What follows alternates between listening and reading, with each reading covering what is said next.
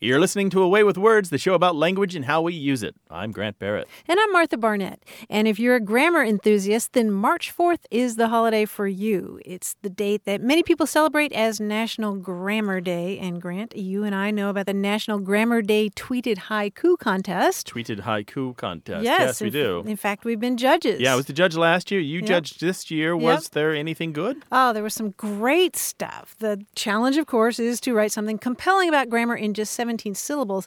And I have to say, I really love the winning entry all the judges did. It was by Erica Okrent. Oh, we who- know her. Yeah, yeah. She happens to be a linguist, and she's the author of that wonderful book called In the Land of Invented Languages. Mm-hmm. In fact, she actually speaks Klingon. Ah, Very good. If she raises a child speaking only Klingon, then even better.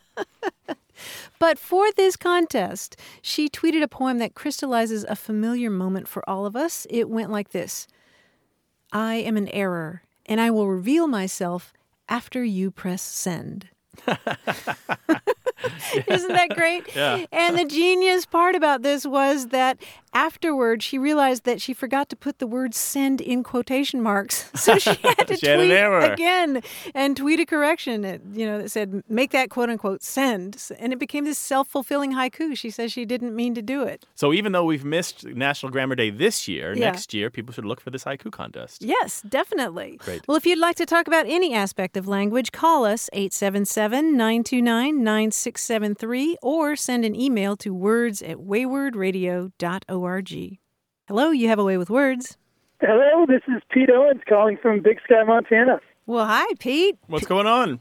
Yeah, I uh, I had a question for you guys that arose when uh, I was w- working with uh, a guy that I work with, and we were digging through snow to a doorway, and uh, we started joking around about the term um, digging to China, and we thought it's silly that we were digging in the snow to China, but it's just as silly as you were digging through the earth to China, and then we started talking about do people in China say dig to America and what goes on there and how did we get this? So uh, I gave you guys a call. And here we are. Here we are. So you know digging to China, it's probably something you've been saying your whole life, right? Oh, when I was a kid, uh, my mom would tell me, you know, I'd, I'd go outside and she'd ask me what I was doing. Oh, digging a hole to China. Yeah, all, my whole life, absolutely. yeah, I actually tried to do that. We got about five feet deep before we Nice. gave up. We had a Wow. ways to go. And I can tell you that w- uh, we check out a lot of library books in my house to read to my son. There are a lot of kids' book where the whole premise of the book is somehow built around a kid trying to dig to China. Lots of it. No kidding. Well, there are lots of Dozens. cartoons too. You know, Yosemite Sam exactly. and Family Guy. There are a lot. There are a lot of cartoons. You can Google the question of what people in China say when they're talking about digging through to the earth. I think there are different answers. They usually just pick another well-known place. Well, they do. They do talk about uh, tunneling to the United States. Like Yeah. if you miss a plane uh, to the United States, you might say to somebody, "Well, you could just go through the Earth to." But, but a lot of people around the world, uh, particularly from European culture, say they're digging to China, even though it's not perfectly on the other side of the earth. well, and in Britain and, and I know in Austria as well, they say digging to Australia. Yeah, there we go. But the problem is that if you dig a hole through the Earth Uh-huh. from the United States, from almost any place in the United States, you, you're going to hit water. Oh, so don't dig a hole through the earth then? No, don't, don't. Okay. Stop your son, Grant. No. but what's really interesting, so I've done some digging on this, so to so to speak. speak. looking in the historical Ba-dum-bum. archives of newspapers and books and what have you. And I can trace this idea back as far as the 1870s. There was I a believe there was a it. fiction piece that appeared in cha- the Chambers Journal from 1872, and it's a funny little piece. It has a bunch of beavers, you know, with the, who build dams in creeks here in the United States and have the flopping tails. Um, they are in what engineers become after they die. And so there's like this one beaver is telling a newcomer what all these other people used to be when they were human engineers. and he's talking about one villain and he says, "Did you ever hear of the projected tunnel to China that was to be built under the sea and lined with porcelain? That was the very man who brought it out." So it was about a guy who had invented this fanciful tunnel to China to get all this money and just kind of had ripped off his investors. And that's the earliest use I could find. I bet if I spent way too much time on this Digging. digging, I could probably find out a lot more. So, but we at least know we're, what are we what are we talking there? Uh, 140 years? yeah, yeah. that's a good long Prob- haul. Probably longer. Probably longer. And Peter, if you do want to dig to China, the place that you need to start is in northern Argentina. Oh, okay, that's good to really? know. Yeah, yeah, yeah. How long would that take? um, a while, and there would be a lot of physics involved. You know, falling through and and and it gets pretty complicated. So and you I, melt at some point. You melt, don't you? Yeah, e- You're- exactly. You're and- atomized by but- the heat of the earth. Yeah, but once you get on the other side, then you're good. You know, You know what? We need to call MythBusters. they can handle this. you, you would have thought that they did that. There is a guy who has a, a, a project online called If the Earth Were a Sandwich. And he encourages people to find their antipodes, who are the people on the other side, Right. exactly opposite the, the Earth. Oh. And um, then you put a piece of bread on the ground, and uh, each of you is made an Earth And you sandwich. take a picture and Yeah. make an earth sandwich. Yeah. And then you eat it. That's just crazy. So, Peter, you got your leisure time activity once you finish all that digging. I know. It sounds like it. Yeah, that's Although cool I'll though. try to find my antipode. I guess they're going to be somebody in a boat, though. Yeah. Yeah, that's true. Yeah. Maybe it'd be an Indian boy with a tiger in a boat. That'd be cool. That's where we'll start. Thanks, buddy. uh, thanks for digging all that up for me. Yeah, no oh, worries. very good. Take care we now. can shovel with the best of them. Bye bye. Bye-bye. Bye. 877 929 9673. Hello, you have a way with words. Hi, this is Laura calling from Athens, Ohio. Hi, Laura. Welcome. Hey there, what's up? How can we help? Well, we have a directory here at my workplace that, rather than just being a standard alphabetical by last name, is by what people do. And it was called the Whom to Call About What directory. And when I was given responsibility for this directory, um, a faculty member came to me and said, This really should be who to call. Whom is not correct. A faculty member? Mm-hmm. Not in the English department. No, not in the English department. um, and so I did a quick Google search and found a couple of grammar checkers, and neither one was marked as incorrect. So I sort of started wondering about it and then put it on the back burner, and then somebody else came to me and said, This is wrong. I'm pretty sure this is wrong. And my background is actually in English. My aunt was an English teacher. We were always corrected on our grammar when I was little and and so my thing is I n- realize that in common speech people rarely use whom, but I'm pretty sure in this instance whom is technically correct. So I guess I'm just wondering. Well, you're absolutely right that it's technically correct. I mean, that's the way that so many of us were taught. Yeah, whom to call about what is absolutely perfect English grammar. Great. But There's always a big but, and you touched upon it. The big And- but and- is, and it's a big Um, colopigian but. I don't know about the cow. The the problem with this is that most people are so unused to who and whom being differentiated that they think of whom as only a very elite or sophisticated form and not a standalone word in its own right. They Hmm. think you use whom if you're trying to sound important or fancy and not because it's the direct object of a verb. and that's the problem that Laura and I have because we're not trying to be fancy, are we? No, I'm not trying to be fancy at all. I'm trying to be right. uh-huh. trying to be accurate and trying to to do what you were taught that you spent a lot of Exactly. effort learning right Exactly. Or maybe And not that's- so much with this rule, it doesn't take that much effort to master it. Well- yeah, par- part of the the thing is the way that these people approached me. If they had come to say, you know, whom sounds a little formal, people don't really use that Mm-hmm. anymore. Okay, fine. But telling me I'm wrong, that that gave me pause. yeah, yeah, miscorrections. Yes. Um, that's a, the bane of everyone's existence if they care at all about language. and laura Yeah. did they give you any evidence or did they just say this just feels wrong or this is just flat out wrong i mean wh- what did they what did they say exactly well, one one of the women said she didn't really say anything. She just said it was wrong and I need to change it. And the other one said, "Well, my mother and my sister are grammar nerds and they went into something about participles and blah blah blah and I don't really know what they were Participles. talking about, but I'm pretty sure that it should be who."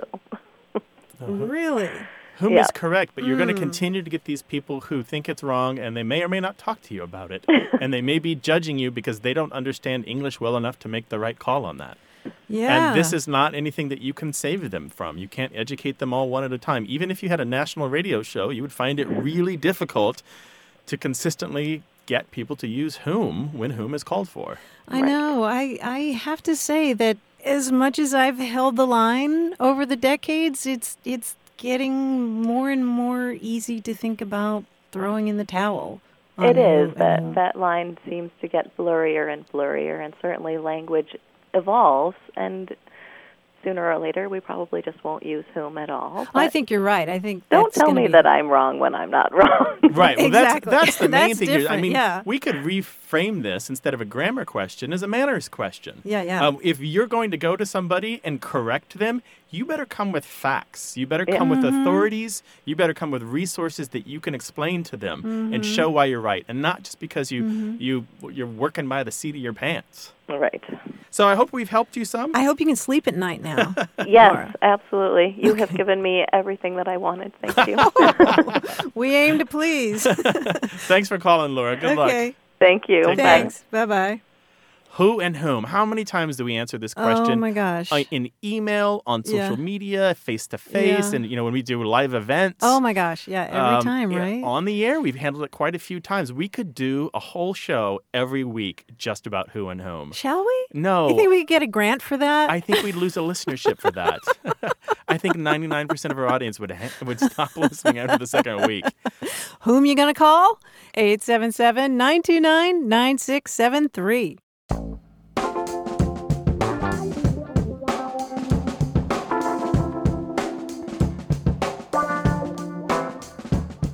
Grant, here is another awesome tweeted haiku on the subject of National Grammar Day. This one comes from Liz Morrison of San Diego, California. It goes serial comma, Chicago yes, AP no. You bewilder me, Mm, it's true. isn't it? It's true. Yeah. Serial comma. We're on Twitter. We're on Facebook. You can find us on our discussion forums or email us at words at waywardradio.org. Hop on the word bus as Away with Words continues.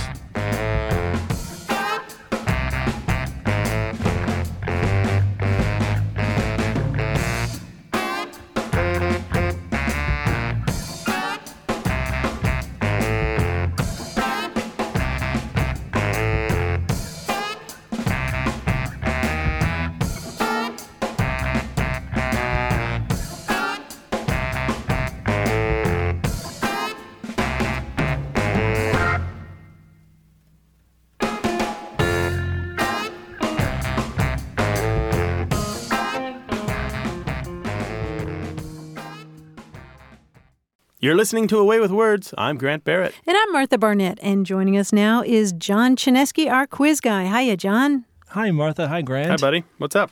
This quiz is about professions. Uh, specifically, it's about words for professions that are exactly the same as the verb practiced by those professions. For example, a dancer can't dancer, a dancer can dance. A cartographer can't cartograph, a cartographer can make maps. However, if I ask you what does a particular person in the aviation industry do, what would you say? Like a pilot? A pilot can Pilot. Pilot. A a pilot can pilot. pilots. Very good. Okay, They're very exactly the same. Okay. Let's try some more clues. Let's talk about the TV industry. Not everything is allowed on TV. I mean, an editor does an editor, but A sensor sensors. yes, very Hmm. good. Let's move on to education. Sometimes you need some special help. I I mean, a teacher doesn't teacher, but Mm, And aid aids. maybe They do. sort of. Yeah, it aids. Um, Thinking of gym and principals and superintendents. Coach coaches? ah, there we go. It's a good one. Well, that's no, but pretty, it's that's pretty not the good. I same would- I, thing, probably would have right? put that in the sports category, but it's not uh, I exactly don't the think same because it's coaches at the end. but yeah, yeah. okay. But uh, It- Oh, if you need special help right. with a certain subject, Tutor, tutor. yes, a tutor tutors. Let's talk food. I mean, a baker doesn't baker, but Cook, cooks. a cook cooks. But uh, let's talk about let's talk about meat. Uh, Barbecue? Um, no. meat. Butcher, Griller, butchers. grill, the A butch- butcher butchers. Yes, Oh, okay. very good. In literature, we find one if we change status to a more formal title. I mean, a writer doesn't writer, but And author authors. Mm. Yes, Hmm. and author authors. There are two in the hospital. I mean, a surgeon doesn't surgeon, but A doctor, Nurse, doctors, nurses. and a nurse, nurses. yes, you each got one of those a doctor, doctors, and a nurse, nurses. Good. In finance, we can talk investments. I mean, a banker doesn't banker, but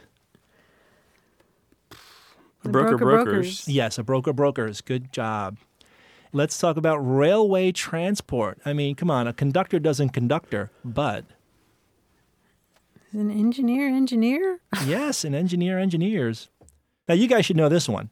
In the radio industry, what do you guys do? Uh, A host hosts. A host, host. Uh, Nice work.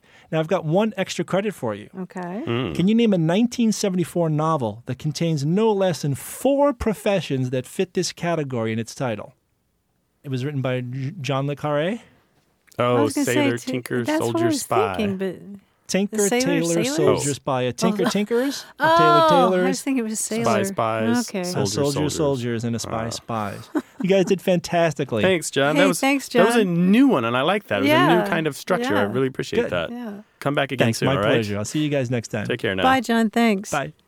Call us with your language questions, 877 929 9673, or you can send them an email to words at waywardradio.org, and we are all over Facebook and Twitter. Hello, you have a way with words. Hello, this is Lisa from San Diego. Hi, Elisa. Hey there, what's up? Well, I have a question about a word that I've heard my 20 something year old kids use, Okay. um, or a word or not a word, I'm not sure. That's, that's what I want to know from you. Mm-hmm. The word is conversate. Uh huh. The first time I heard uh, one of my kids use it, I corrected them and said, you know, oh, that's cute, but it's not a word, it's converse. And I thought it was just that one kid, and then I heard my other kid use it, and then I've heard it on the radio, and I've heard, uh, you know, now it's it seems to be the new word. So I was Hmm. curious if you knew um, how that happened. and Lisa, how are they using it? Well, they'll say, you know, well, you know, well, we can go out, we can go over there, and you know, conversate about that. Oh, uh, so they're talking just going to a friend's house, or is it like out to a party, or talking with a romantic partner, that sort of thing? I think it can be all of those things. Okay, so you're, Mm-hmm. sen- you you think it's a synonym for converse? That's what I'm guessing. And did you converse with them about it? well, as much as you converse with a 20 something that wants to be corrected. Oh. Which is never. Well, yeah, that. Lisa, I let, see. let me ask you a question. I- I hope you don't mind. Are you an Anglo family, African American, something else? I'm an Anglo family. Okay. There's a really important reason to ask that question because conversate has been in the dialect of African American vernacular English for I don't even know, 70 years Long at time, least, a yeah. long time. And in African American vernacular English, conversate has come to mean something a little different than converse. It mean, means to to talk raucously or in an excited way or it, it's it's conver it's Oh. conversing with the intent of just kind of having fun and goofing around and not so much about well here for example if i go to a hotel front desk and say is my room ready then i'm conversing with the, the, the person at the desk on the other hand if i see a bachelorette party sitting next to me in a restaurant and i start talking with them i'm conversating with them because it's a crazy time and we're goofing off and doing shots or whatever right and so in, in african american vernacular english conversate is, has meant something different for a long time do your children listen to a lot of hip-hop Or- yes, they do. Uh, do they do they Mm. watch a lot of African American movies or read African American literature? Mm-hmm. yes, en- they do. It's entirely possible that they picked it up from the media that they're consuming, and and that's a fair way to pick up a word. So the difficulty here is this: is that you're likely to be judged if you use it, just as you've judged your own children, right? Heaven forbid. Yes. negatively judged. and so it, it's it's um it's not in the most formal registers of English, and yet it's got a really long history. I found uses of conversate as far back as 1811. And it's interesting that it's a different shade of meaning, too. Yeah. It's a slightly more elaborate word that means something Yeah. a little bit different. and it's formed it's it's formed from the word conversation it's what we call a back formation which is where someone tried to break conversation the noun back down into a verb and instead of reducing it to conversed they reduced it to conversate and this happens again and again in english and it's a, one of the typical ways that we form new words it's a legitimate word formation, but it's almost always marked in the ear of the hearers as not quite right. So you're like, eh. You got kind of like, there's a little friction there when you hear it because you're like, "Whoa, wait, I know that's not right. 'cause it's- Unless you're used to hearing it. yeah, unless you're used to hearing it. Yeah. Um, Right. before i- in the early 1900s it pops up in the speech in the mouths of characters in fiction who are represented as rustic or rural hicks hillbillies that sort of thing and so and not african american in particular but just the, the speech of people who aren't urban or cultured or sophisticated or highly educated. And it actually shows up again and again in Caribbean English. Um, It is still used today in the Bahamas and in Jamaica and in some of the other English speaking Caribbean islands. And you're going to love this. Thackeray used it in one of his short stories that was published before 1853. And so Conversate's got this long history, but in an American English, it tends to pop up only in African American vernacular English or in the language of young people who consume a lot of media that's created by or for African Americans. So what you're telling me is I have to go tell my kids that they were right and I was wrong. Well, what you can Uh. say though, here's the you can say that, yes, that's a good parental thing to do. That's what they want to hear. but I would also say you got to realize that some people are going to judge you if you use that word. It's not the kind of word you want to use, say, to a person of authority. So don't use it in in an interview, but you can use Right. it with your friends when you're ready to Perfect. go out and conversate. Perfect. So, Lisa, maybe you go and slap him on the back and, you know, say, let's conversate about this. I was going to say the best way that a parent can stop their kids from using a word or particular part of language is to use that. Start thems- using it yeah, yourself. yeah, and then they'll, then they'll cringe and they'll back away from it and stop using it because you've like intruded upon their territory, There's a thought. I, I do have a habit of doing that. and they will they will seek out language of their own that you don't know. Well, thank you for calling. Well, thank you for answering. Thank you. Take care. All right. Bye bye. Bye-bye. Bye bye. 877 929 9673 or send us an email to words at waywardradio.org.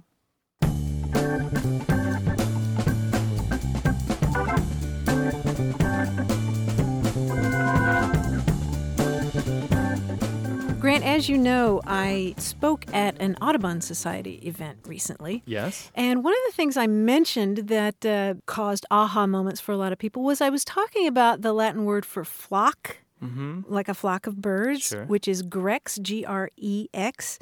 And the stem of that word is G R E G.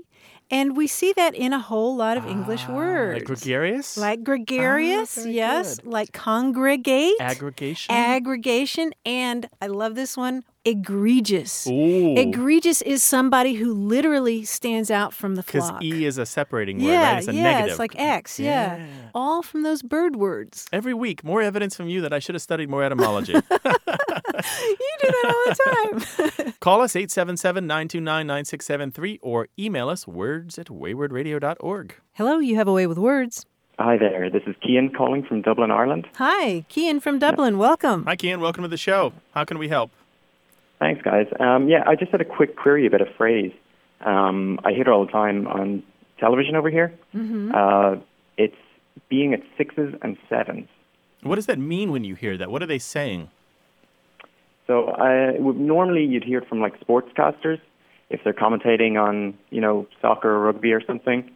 Um, the context would sort of mean that, you know, the defense is a bit disorganized, muddled, you know, sort of all over the place. Mm-hmm. And you use this yourself. Oh yeah, I, I- I think it would be a pretty pretty common term over here, but nobody seems to actually understand the actual lit- literal meaning. Hmm. But everyone, you know, understands what it means just through through context. Martha, do you use this to say you're at, sixes sixes to mean you're every disorganized? once in a Yeah? while. Every well, I'm not disorganized, but um, but Are if you I'm sure? talking if I'm talking about the idea of being disorganized, um, every once in a while, yeah. Or if I'm if I'm nonplussed, if I just uh, can't figure out how to do something Okay. else, I'm at sixes and I sevens. know it, but it's only from watching British TV shows Yeah. and reading British newspapers on the internet and Yeah. listening to the BBC, that sort of thing. But it's not something I ever use. Really? At Yeah. sixes and sevens Yeah, to I mean do. disorganized or chaotic. I do, yeah, Hmm. and it's uh, the phrase itself is sort of that way. It's sort of disorganized and chaotic. It's, and it's, history. hard to figure out. Yeah, it's, it's, history. etymology is disorganized as well, Kean. There are a number of theories And as often the case, most of the theories are rubbish, but there may be one theory that has some legs, as they say in Hollywood about a successful film. Mhm. Mm-hmm. And that is it might come from an old dice game that wa- used French language for the numbers, which was cinq et six. And it was misunderstood in English as sixes and 7s Mm-hmm. Mhm. and you wanted to get or didn't wanted to get a certain combination on your dice rolls, and therefore, if you got the wrong combination, you were at sixes and sevens. It's vaguely like the modern Yeah. day, day craps. Yeah, if you yeah, know that, dice game. particular uh, combination was the most risky when Yeah. we were throwing dice. Yeah, and it so- was called hasard, um, which is also the root of our English word hazard, Yes. um, which is very interesting. Comes Yes, from that goes all dice the way game. back to Arabic. Yeah. Arabic. Oh, very nice. Yeah. Very interesting. So it's probable. All of the best etymological resources, the ones that we trust, the Michael Quinion there in the UK, um, well, not there, but not far from you in the UK, and the Oxford English Dictionary and a couple other resources, all are pretty firm on this coming from the dice game. Okay, so so it would be a pretty old term then. Yeah, it's very old, Yeah, uh, hundreds very of old. years. But you're hearing it a lot with sportscasters. That's interesting. It seems to be their default uh, go-to when you know somebody goes through the defense and scores a goal, and you know the defense is all over the place. They always say it's sixes and sevens. And Oh, interesting. I, I guess it kind of always makes me laugh because I, I, you know, I never knew the, the, the origin of it. Did you get what you were after? Absolutely, yeah. I've been I've been looking for that for a while, so no, I really appreciate that. All right. Thanks for calling. Bye bye. Great, thanks very much. Cheers. All right, bye bye. 877 929 9673 or email us at words at waywardradio.org and find us on Facebook and Twitter. Hello, you have a way with words. Hello. Hi, who's this? Uh, my name's Carol Humphreys, and I'm calling from Elon, Virginia, Elon. out in the middle of nowhere, All right. Uh-huh. not far from Lynchburg. Okay. Okay, got it. Great. Hi, Welcome Carol. to the show. Thank you for having me. What can we do for you? Uh, my grandmother grew up with me. Uh, she was in the family from the time I was born. Uh, and she's from East Tennessee. Mm-hmm. and I'm in my 60s, so this has been a long time ago. She uh, always used an expression so and so was an old Eddard saying, and I assumed that it was old Edward, is what she was saying, but it was old Eddard saying, and I've never heard it anywhere else. She called somebody an old Eddard No. saying?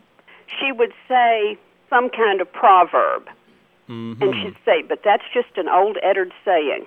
And Carol, I have to ask you, was your grandmother a fan of old time radio?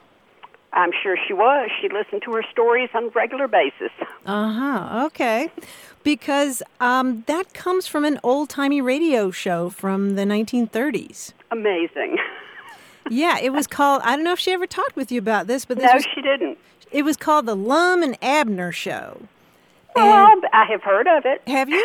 Mm-hmm. Okay, well, this featured two characters, Abner Peabody and Lum Edwards. Uh-huh. And you can listen to the to old uh, recordings of this show Mm-hmm. online, and it's funny just because it's this terrible cornball humor. so the, there are two storekeepers in a small town in Arkansas, right? Right. Called Uh-huh. Pine Ridge. right. and so they a lot of it involves um, you know showing that the rural rustic folk are a little more wise than the city slicker Right, or giving right. giving comeuppance to people who are acting better than themselves and Right. that like sort of Green thing. Acres. a little bit yeah Yeah, yeah. But there were all these old Edwards sayings from Lum Edwards, but they were so goofy. I mean, for example, it would be something like, I always found out that the best way to figure out what tomorrow's weather was going to be is to wait until tomorrow comes along. That way you never make a mistake. I mean, it's just silly. Or don't throw that nitroglycerin. You might drop it and break the bottle and have glass all over the floor. I mean, it was just as corny as could be, but this show became really, really popular. It became a national show for a while. and it was so popular from the 1930s to the 1950s that the the town that it was based on Waters Arkansas changed its Mhm. name to Pine Ridge Yeah, because everybody was going there. yeah and you can go to Pine Ridge Amazing. today and look at the Lum and Abner Museum Oh, that is so funny. Yes, I have heard them speak about Lum and Abner. Okay. Well, so it's that's not what- a foreign concept. uh, No, there you go. So old Eddard is the character who had all these Of Well, wise I'll but be. not wise sayings. I'll be. Thank you so much. You're welcome. Appreciate it. bye bye. Bye bye. bye bye. Thanks for calling. You're welcome. I always wonder if there's more influence on old radio on American speech than anyone has ever figured out. I hear a I mean, book you've- in there somewhere, I Grant. don't know, but really? you've just got to know that Seriously. prior to television, that was it. oh yeah. I mean, we're talking huge, huge percentages of America listen to the same Yeah. programs. Yeah. Devised by cornball humorists from around the country. This could be a book, Grant. It could come with a CD. Wouldn't that be great? Yeah, sure, why You not? know, old radio and new radio. Call us with your language questions, 877 929 9673, or send them an email to words at waywardradio.org.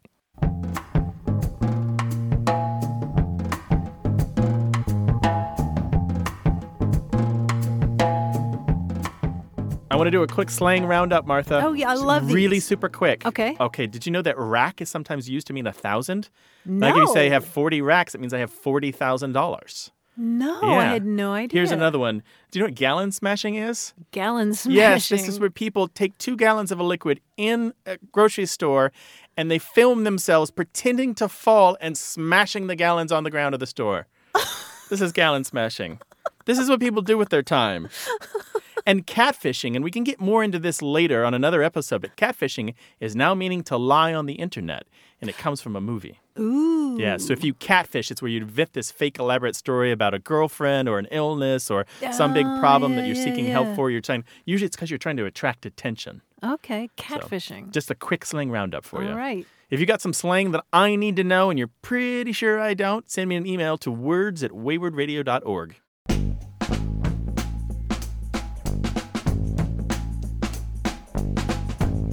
More of your questions and conversation about language as Away with Words continues.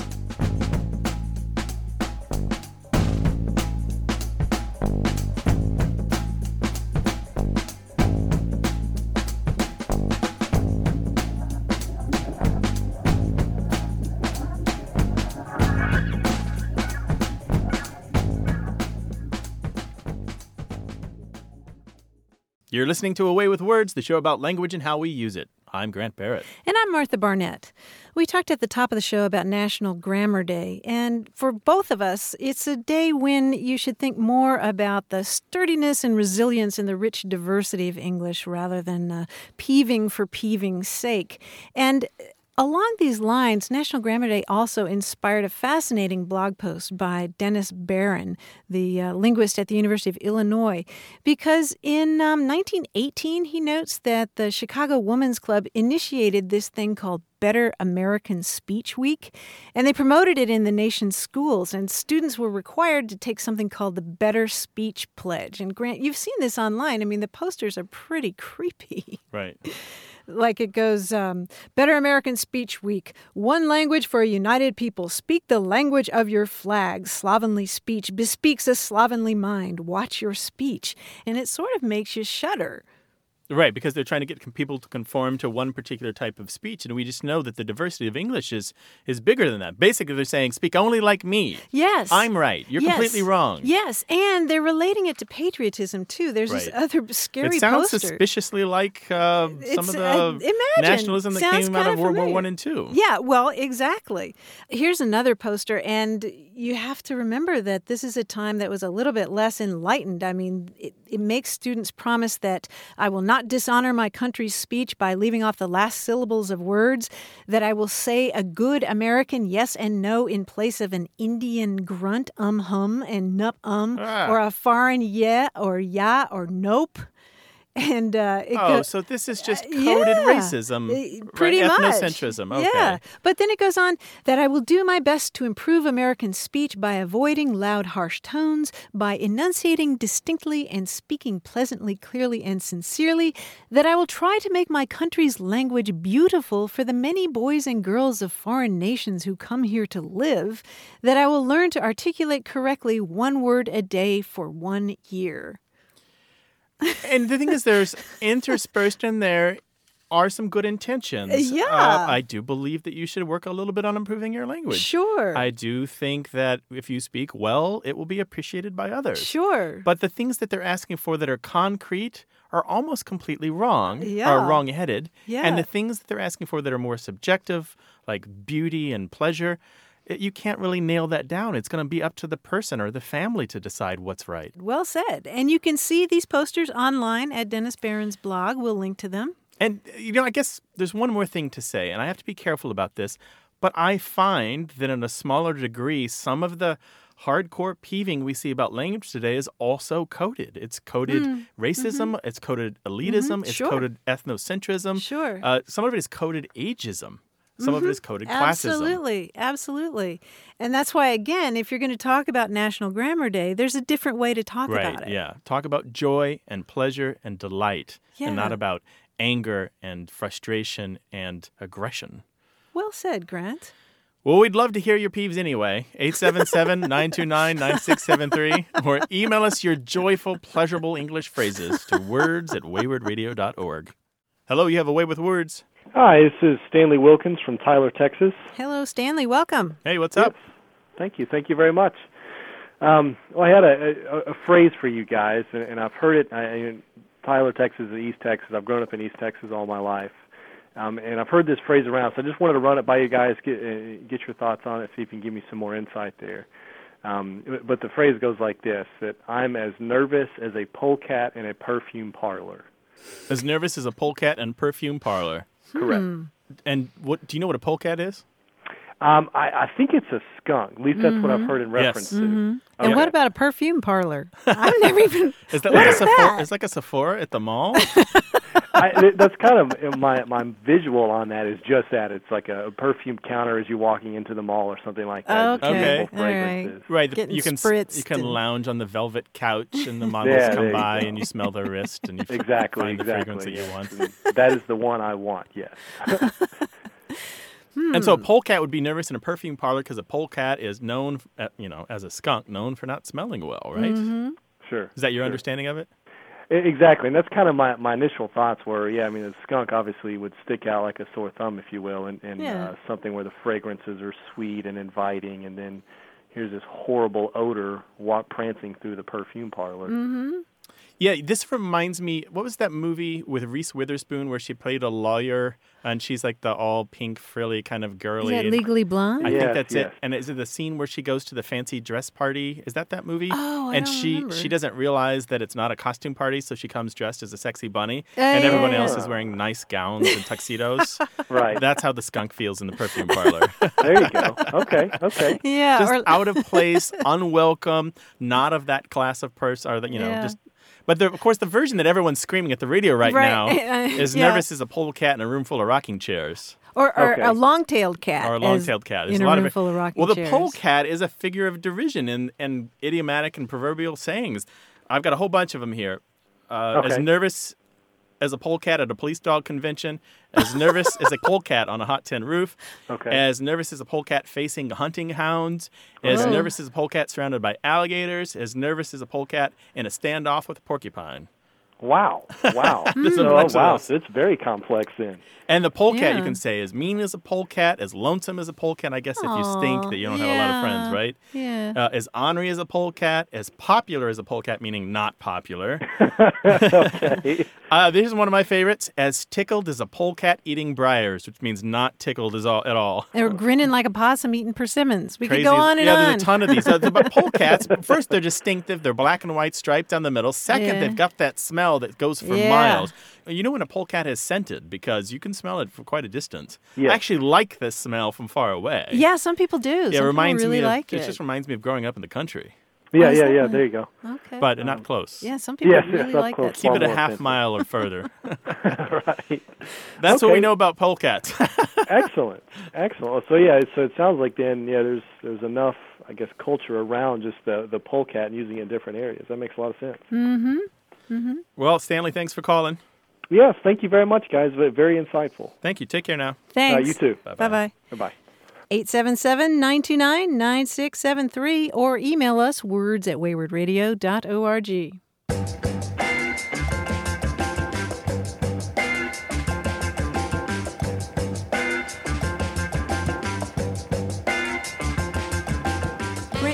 the woman who called and asked about the phrase going to Texas? It was a term that she used for a game that they used to play. Right, where two kids hold hands and then they both spin around and they get dizzy and yeah, silly.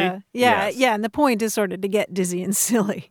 And we did hear from people. Uh, Becca Turple of uh, San Diego said that when she was growing up, she called it wrist rockets. Wrist rackets. I love okay. that, you know, flying off into space. And Katie Wachowski wrote us to say that uh, they called it Dizzy Dizzy Dinosaur. You know what? What? I think that's familiar to me. Really? Yeah, I think I've heard that one. Shall we do it right now?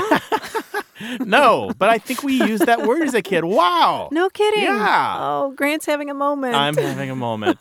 Am I advanced age? It's hard to remember. He's back in Missouri. If you've got a name for the game where two kids hold hands and spin around like crazy loons, give us a call 877 929 9673. Hello, you have a way with words. Hi, how are you? Doing well. Who's this? This is Greg from St. Joseph. Hi, Greg. St. Joseph. Is that Missouri? Well, that's the whole reason I'm calling. Okay, so It you're, is? Hmm. you're in the north. How it's pronounced. Explain the dilemma to us. Well, some people say Missouri, and some people say Missouri, and it's actually politicians wrestle with how to pronounce it. And Hmm. I've looked into it. and I don't think that there's a correct way of doing it. Mm-hmm. And how do That's you not pronounce the- it? Well, it depends on the circumstances, probably, but usually Missouri. And are you born and raised in Missouri your whole life?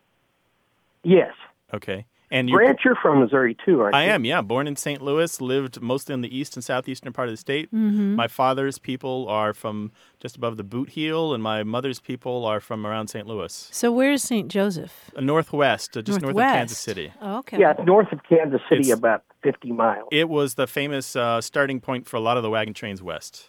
So it's got and the Pony Express. yeah. Oh, St. okay. St. Joe is uh, was very important to the history of the west. Okay, and but you Jesse stayed James behind. was shot here.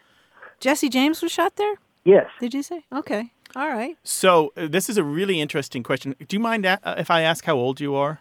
I'm 62. 62. And are your parents perhaps still around, or do you remember what they said? Did they say Missouri Uh, or my Missouri? mother's still alive, Okay. Do you know what she says? and I think she usually said Missouri. Okay. Yeah. And you're a Missouri sayer. Do you have kids who say? one No. Okay. What uh, nieces, nephews, maybe? No, I don't really know. I have Okay. nieces and nephews, but I don't know There was a how uh, they would. there was a linguist by the name of Donald Lance who died a few years ago. Uh, he was at the University of Missouri in Columbia, and he studied this exact thing. And there was a paper published after he died, uh, where one of his one of his students and colleagues put it together, and he has summed up the entirety.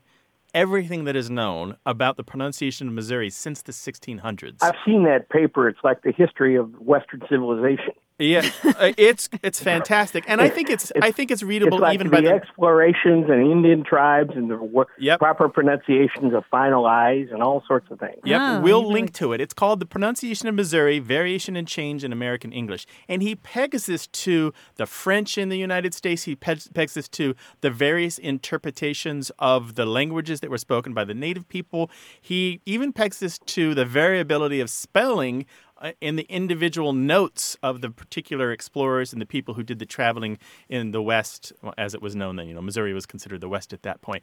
Anyway, in sum, what we find is that the inconsistency in pronunciation has been with us basically for 400 years. And you do find two or three major trends. One is the pronunciation of the state as Missouri grows more frequent as time passes, and we have this over the last hundred years or so, we have pretty solid data on this. You find that, therefore, you find that the younger generation is more likely to say Missouri, and the older generation says Missouri. It's the same in my family. My fa- father, who is 72, says Missouri, and I say Missouri, even though we're both native Hmm. Oh, Missourians. interesting. Mm-hmm. And the other thing that you th- see is that in Missouri itself, in the state, people are more likely to say Missouri. And yet, up the Missouri River in the other states, you'll find that it's more people are more likely to say Missouri. So this is uh, just as you go northwest up the Missouri, follow it upstream all the way to its origin. It's just more li- more and more likely to be Missouri. So these are the three major things that are happening there. Hmm. But you're right. You hit something on the nail on the head. Politicians tend to say Missouri because they struggle for authenticity. They want to sound folksy, and they know maybe. maybe they had an advisor that says older people vote, older people say Oh, Missouri. oh, you should say interesting. Missouri too. So you're right. Um, neither pronunciation is correct. There are known characteristics about the people who use one pronunciation or the other, and there is a trend for Missouri to become more common. Probably in another 50 to 100 years, Missouri will be almost completely gone. Well, Greg, I hope that Grant has boiled that article down for you. We'll link to it, of course, and everyone else can read it. I think it's very comprehensible by anyone, even even if you don't have linguistic expertise. Well, it was fun. Take care now. Bye, Greg. All right. Bye bye. Bye bye. 877 929 9673.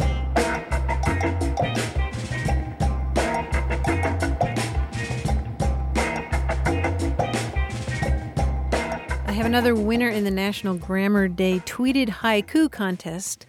This one is from Nancy Friedman. It goes Dear yoga teacher, if you say lay down once more, I'll hurt you. No lie.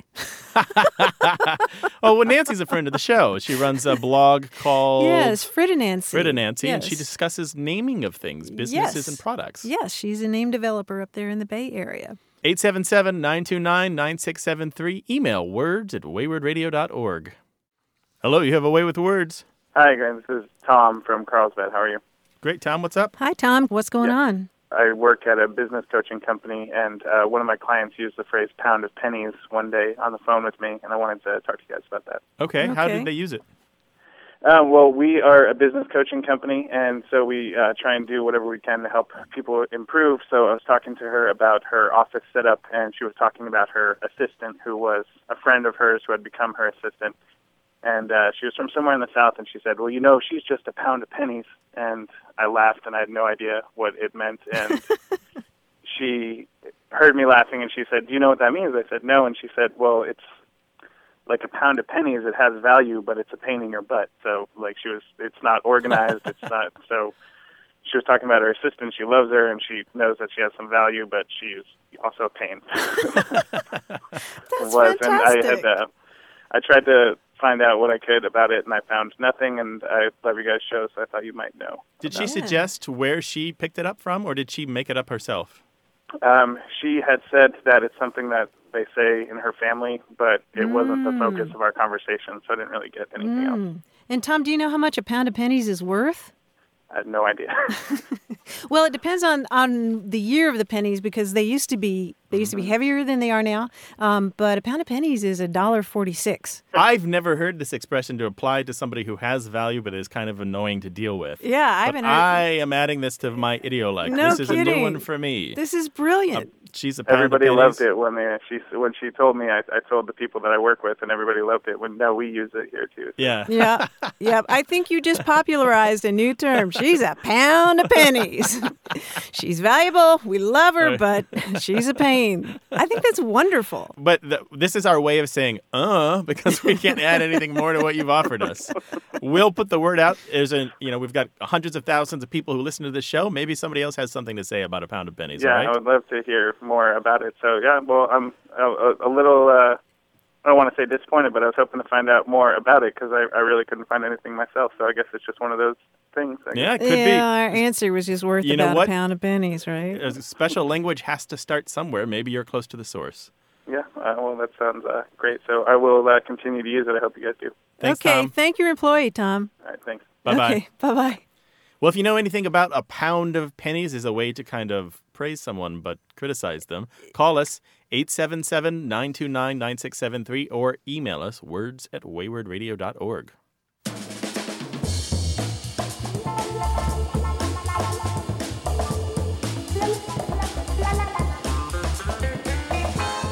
Grant, I recently came across the word chick as a verb. Have you run into this? I don't think so. It's very interesting. This term is being used more and more among triathletes and long distance runners. To be chicked means you're a guy and you got passed by a female. Oh. You just got chicked. And in fact, um, there are shirts you can buy online in women's sizes, and on the back it says you just got chicked. That's funny. Yeah, That's check. just like uh, so. The men are upset about it because they feel like it's a loss of masculinity, or they're used Well, to sure. like always winning. Yeah. And that's pretty funny. Checked. you know, I was on the trail the other day on the mountain. You know, I go hiking a lot on on a mountain near my home, and I got nine year olded. this kid just went tearing down the path past me. Call us with your observations about language 877 929 9673. Things have come to a pretty pass. That's the end of this week's show. For more Away with Words, including hundreds of episodes, a blog, a newsletter, a dictionary, mobile apps, and conversations with other listeners, go to waywardradio.org. Our phone line is open 24 hours a day 877 929 9673. Emails great too, words at waywardradio.org. We're also on iTunes, Facebook, Twitter, SoundCloud, and Google. Plus. Our production staff includes Stephanie Levine, Tim Felton, James Ramsey, and Josette Hurdell. Away with Words is produced and distributed by Wayward Inc., a nonprofit supported by caring listeners and sponsors. Just as we do, they believe in lifelong learning, better human communication, and the value of a thing well said or well written. The show is recorded at Studio West in San Diego, California. I'm Grant Barrett. And I'm Martha Barnett. So long. Bye bye. Call the whole thing off. You like potato and I like potato. You like tomato and I like tomato. Potato, potato, tomato, tomato. Let's call the whole thing off. But oh, if we call the whole thing